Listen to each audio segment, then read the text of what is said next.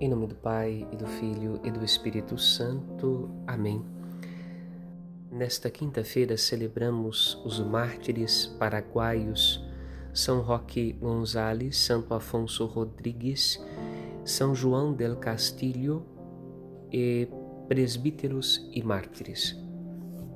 Roque Gonzales de Santa Cruz nasceu em 1576 na cidade de Assunção, Paraguai.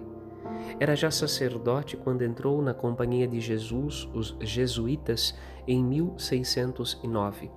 E durante quase 20 anos procurou civilizar os habitantes das florestas daquelas regiões, agrupando-os nas reduções e instruindo-os pela fé e nos costumes cristãos.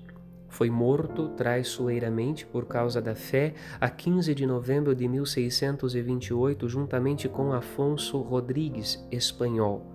Dois dias mais tarde, noutra redução, sofreu cruel martírio João del Castilho, também espanhol, que tinha sido ardente defensor dos índios contra seus opressores. Esses três sacerdotes jesuítas, martirizados na região do Rio da Prata, foram beatificados por Pio XI em 1937 e canonizados pelo Papa João Paulo II quando da sua visita apostólica ao Paraguai, no dia 16 de maio de 1988, em Assunção. Nesta quinta-feira, a liturgia, na primeira leitura, aponta para nós do livro do Apocalipse a autoridade de Cristo sobre o livro da vida.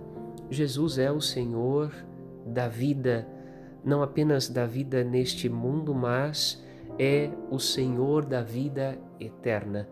Ele é aquele que atribui a vida àqueles que merecem recebê-la.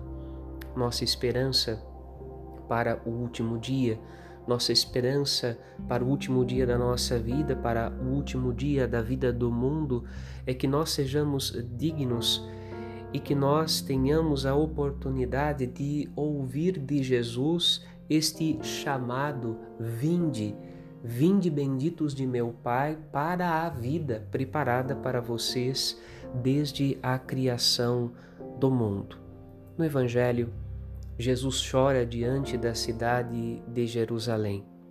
Jesus não chora apenas olhando para a cidade de Jerusalém, mas chora a perda daqueles que de maneira teimosa insiste em manter os ouvidos fechados à mensagem da salvação que pode dar a eles a graça da vida eterna. Eu e você somos convidados a manter os ouvidos abertos, a continuar escutando a voz de Deus, a querer o que Deus quer. Ele quer o nosso bem. E um dia, nesta cidade, a Jerusalém Celeste, onde não haverá mais noite, onde as lágrimas serão completamente enxugadas, poderemos contemplar a face de Deus realizados e agradecidos por termos recebido este convite de salvação da boca do próprio Filho de Deus para nós. Amém.